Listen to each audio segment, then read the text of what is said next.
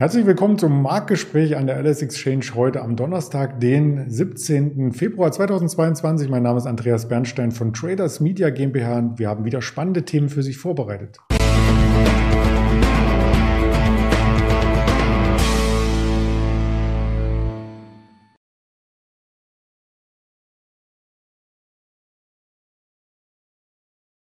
Wir sprechen über den DAX selbstverständlich, aber auch über den Goldpreis. Da gibt's starke Bewegungen. Das sind die volatilen Grundmärkte und unter diesen Assetklassen verbergen sich natürlich auch einzelne Aktien, wie zum Beispiel beim Gold, die Barry Gold, die wir vorstellen möchten. Gestern mit Quartalzahlen und Quartalzahlen gab's auch bei Nvidia und bei Kraft Heinz. Und das könnte niemand besser hier beurteilen als äh, der liebe Ingmar, den ich recht herzlich begrüße. Hallo Ingmar. Hi Andreas. Ja, es bleibt volatil. Wir haben ständig neue Nachrichten aus dem Umfeld der Ukraine, dann noch Inflationsthema, FOMC-Protokoll, alles Mögliche. Da weiß der DAX heute gar nicht, in welche Richtung er laufen soll. Nee, also wir sagen jetzt, schon sehr, sehr lange, dass es langweilig wird, über den DAX zu sprechen. Fürs Intraday-Trading ist es natürlich sensationell, diese Schwankungen, die wir momentan haben. Übergeordnet sind wir weiterhin in dieser breiten Seitwärtsrange gefangen. Man muss sagen, momentan steht natürlich das Thema Ukraine, Russland voll im Fokus. Äh, die, die anderen Themen, Lieferengpässe, Inflation und so weiter, die scheinen etwas aus dem Fokus rausgerückt zu sein. Momentan geht es einzig und allein um das Thema Ukraine-Russland. Und man sieht eben, es reichen einzelne News aus, dass der Markt entweder wieder stark steigt oder eben stark auch zurückkommt. Wir hatten es gerade zuletzt die Tage gesehen, als dann doch die Hoffnung groß war, dass ähm, ja, man zurück an den Tisch kehrt sozusagen, dass man sich unterhalten kann, einen diplomatischen Weg finden wird. Da ist der Markt erst darauf wieder sehr stark angestiegen. Jetzt äh, kommt er auch wieder zurück, weil man eben diese Aussage, dass die, ähm, ja, die Russen ihre Soldaten oder ihre, ihre Truppen etwas zurückziehen aus dieser Grenzregion, dass das als Falschinformation jetzt betitelt wurde aus den USA und das wiederum hat direkt auf den Markt gedrückt. Also man sieht eben, dass die Schwankungen sehr, sehr groß sind und ich kann auch nur den Rat mitgeben, wenn man im Daytrading oder im Trading allgemein jetzt unterwegs ist, ob es jetzt über ein paar Tage geht oder im Daytrading, man äh, sehr kurzfristig auch agiert, dass man vielleicht die Positionsgrößen einfach zurückfährt. Das mache ich momentan auch. Gerade bei diesen großen Schwankungen, da reicht es eben auch, wenn man kleinere Positionen eingeht. Das Risiko ist momentan sehr, sehr groß. Und das sollte jedem bewusst sein, der jetzt hier aktiv ist. Jetzt keine Angst haben, dass man irgendwas verpasst, weder auf der Unterseite oder auf der Oberseite. Also wenn man long ist, dass man Angst hat, irgendwas zu verpassen, wenn der Markt dann doch stärker steigt, dass die Position hätte größer sein können. Genauso natürlich, wenn man auf der Short-Seite unterwegs ist.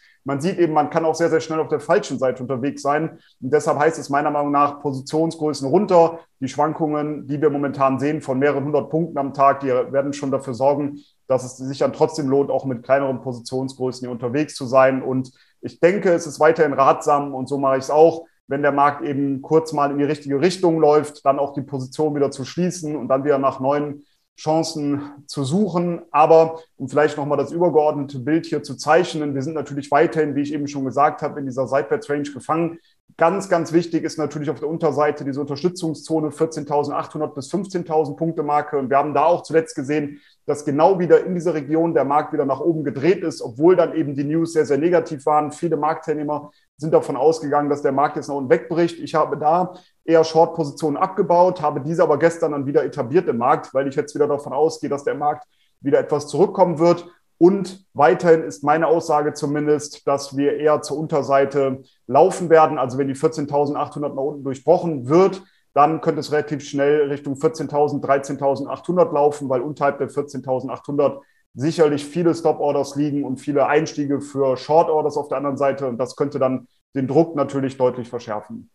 Ja, und noch gibt es ja kein technisches größeres Kaufsignal. Ich habe im mittelfristigen Chart hier mal so grob eine Abwärtstrendlinie eingezeichnet. Die kann man natürlich im äh, Future noch mal ein bisschen feinjustieren. Da sind wir in dieser Woche rangelaufen. Am Mittwochvormittag ja, kurz über 15.500, aber wir haben sie nicht gebrochen. Also solange äh, auch die ähm, größeren Zeitrahmen genau so ein Bild zeigen, sollte man vorsichtig sein als Anleger. Das hast du sehr gut rübergebracht und das zeigen ja auch die Sentimentindikatoren. Der Fear and Creed Index zum Beispiel, der ist seit mehreren Wochen immer im leicht roten Bereich.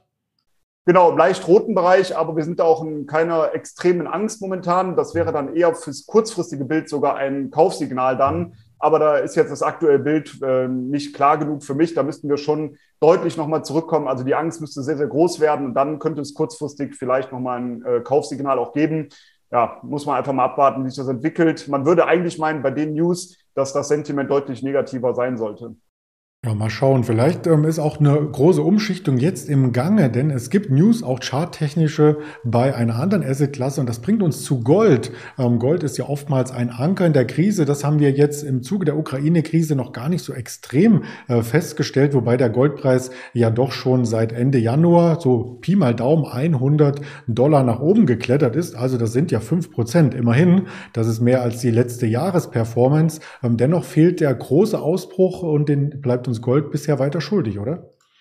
Genau, aber wir hatten ja schon die letzten Wochen und Monate immer wieder über die Edelmetalle gesprochen. Ich hatte ja auch gesagt, dass die Edelmetalle für mich klare Long-Kandidaten sind. Und man sieht jetzt eben, dass Gold sprunghaft äh, angestiegen ist. Ähm, das liegt natürlich auch hier an dieser Krise Russland-Ukraine.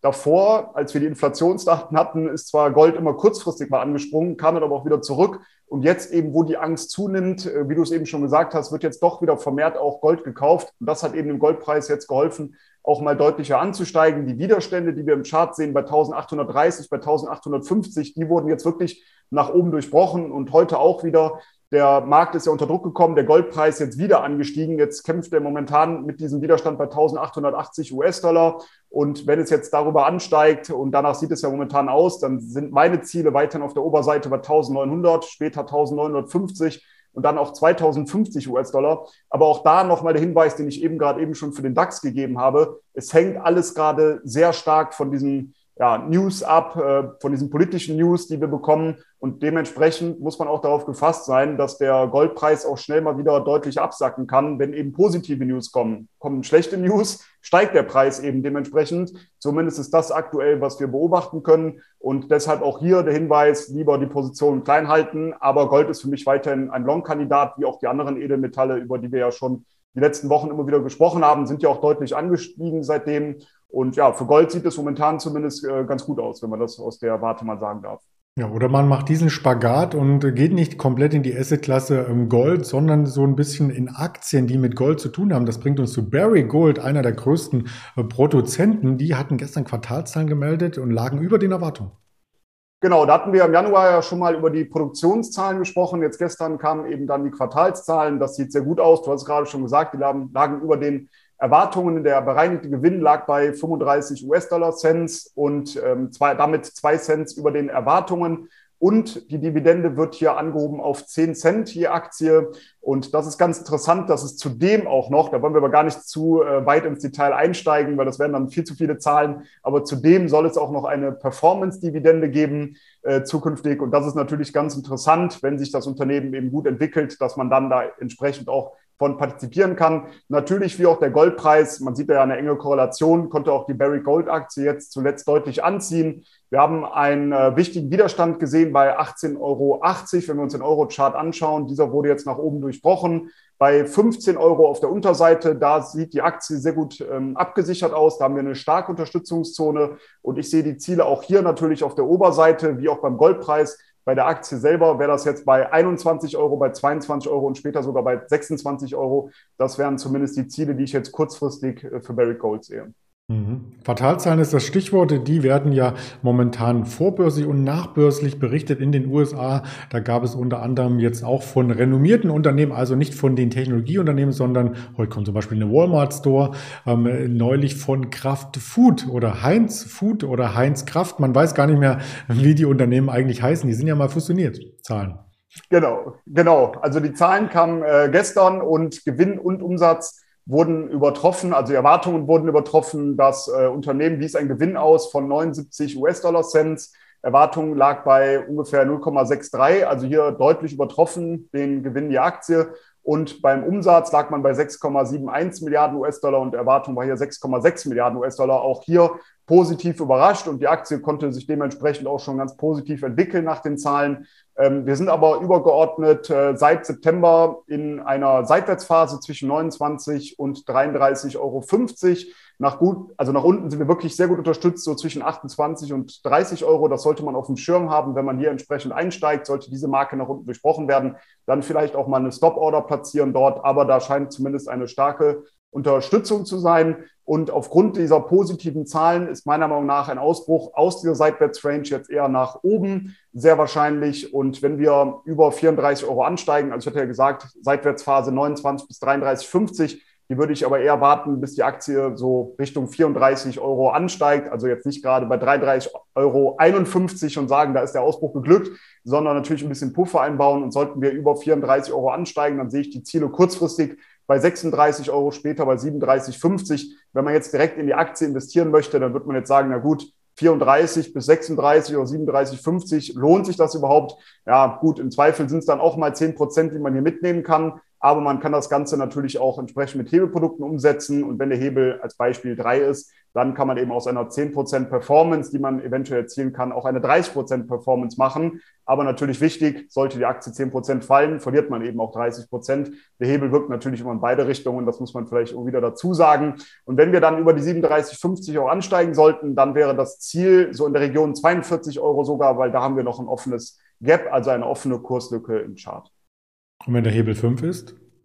Dann natürlich 50 Prozent positiv oder negativ. Ja. Sehr gut. Das wollte ich nochmal testen, damit wir das auch alle verstanden haben. So ein paar Rechenbeispiele sind immer wichtig, wenn es um Thema Hebel geht. Und die nächste Aktie, die wir noch von den Quartalszahlen her mitbringen, die kann man auch ungehebelt handeln. Denn vorgestern gab es einen Kursplus von 9 Prozent an der Neste. Gestern überhaupt kein Plus mehr, weil die Quartalszahlen erwartet wurden. Und wir werden gleich offenbaren, warum die Aktie hier ausgeharrt hat. Die Rede ist von Nvidia.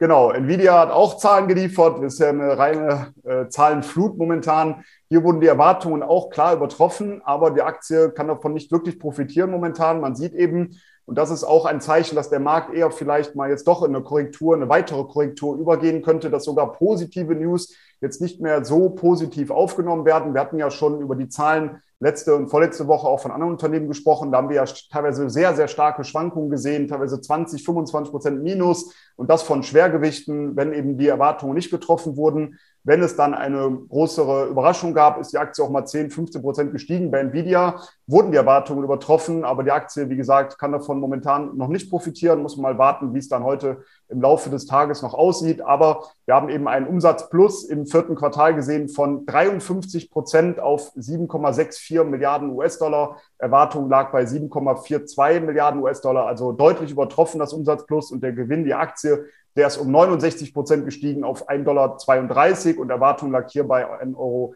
äh, 1 Dollar 23. Also auch hier eine, ja, klar die Erwartungen übertroffen. Nichtsdestotrotz, ich habe es eben schon gesagt, konnte die Aktie jetzt momentan erstmal nicht davon profitieren. Insgesamt natürlich die Aktie weiterhin in einem sehr, sehr starken, übergeordneten Aufwärtstrend. Aber seit Ende November sehen wir auch hier, wie bei vielen anderen Werten, eine, ähm, ja, eine Korrektur. Äh, die Aktien ja, kommen mal wieder etwas zurück. Wir haben jetzt aber eine wichtige Unterstützungszone so im Bereich 190 bis 196 Euro und auf der Oberseite ein Widerstand bei 235 Euro. Ich würde jetzt hier ganz klar warten, bis man einen Ausbruch sieht, entweder über den Widerstand von 235 dann wäre mein nächstes Ziel bei 260 bis 270 Euro. Und aber auf der Unterseite sollten die 190 nach unten durchbrochen werden, diese wichtige Unterstützung. Dann wäre das Ziel 175 Euro. Und du hast es eben schon gesagt, hier sieht man eben schon alleine an den Kurszielen, dass das deutlich schwankungsanfälliger ist, diese Aktie, oder sehr viel stärker schwankt als jetzt die Kraft Heinz, die wir eben besprochen haben. Deshalb reicht es hier vielleicht auch mal, die Aktie dann selber zu kaufen, anstatt das Ganze noch unbedingt hebeln zu müssen. Ja, man sieht auch, wie international wir unterwegs sind. Während ich den Dollarkurs einblende, bringst du die Euro-Kursziele hier mit rein. Also für alle ist was dabei. Und was ich hier ähm, unterstellen wollte, war auch noch die Dreiecksformation bei Nvidia. Also wenn wir tatsächlich hier über die 270, das ist dann die Dollarangabe, äh, rüberkommen, ist der Abwärtstrend ab dem Allzeithoch ad acta zulegen. Also kommt äh, sehr, sehr spannend rüber in die Aktie und spannend wird's natürlich auch bei den kommenden Quartalzahlen. Ich hatte schon angedeutet, heute steht Walmart Walmart noch auf dem Programm. Vorbörslich sogar eine Palantir kommt, eine Fiverr, eine Yeti, also noch ein paar Technologieunternehmen und von den Wirtschaftsdaten her werden wir heute auf die Erstanträge auf Arbeitslosenunterstützung schauen, wie jeden Donnerstag 14.30 parallel dazu auf den Philly-Fed Herstellungsindex und haben noch einige Reden aus dem EZB-Umfeld vor uns. Das Ganze gibt es dann auf den Social-Media-Kanälen der Alice Exchange zu sehen, auf YouTube, auf Twitter, auf Instagram, auf Facebook und als Hörvariante noch einmal ab abgespeichert bei dieser Spotify, Apple Podcast und Amazon Music. In diesem Sinne ganz lieben Dank an deine Expertise, Ingmar, und dann eine stürmische Restwoche. Bis nächste Woche. Danke, passt ja auch zum Markt momentan das Wetter. Also genau. ich wünsche auch allen natürlich, die hier zugeschaut, zugehört haben, viel Erfolg in diesen volatilen Zeiten. Dir natürlich auch, Andreas, und ich freue mich dann aufs nächste Woche. Bis dann. Ciao. Ciao.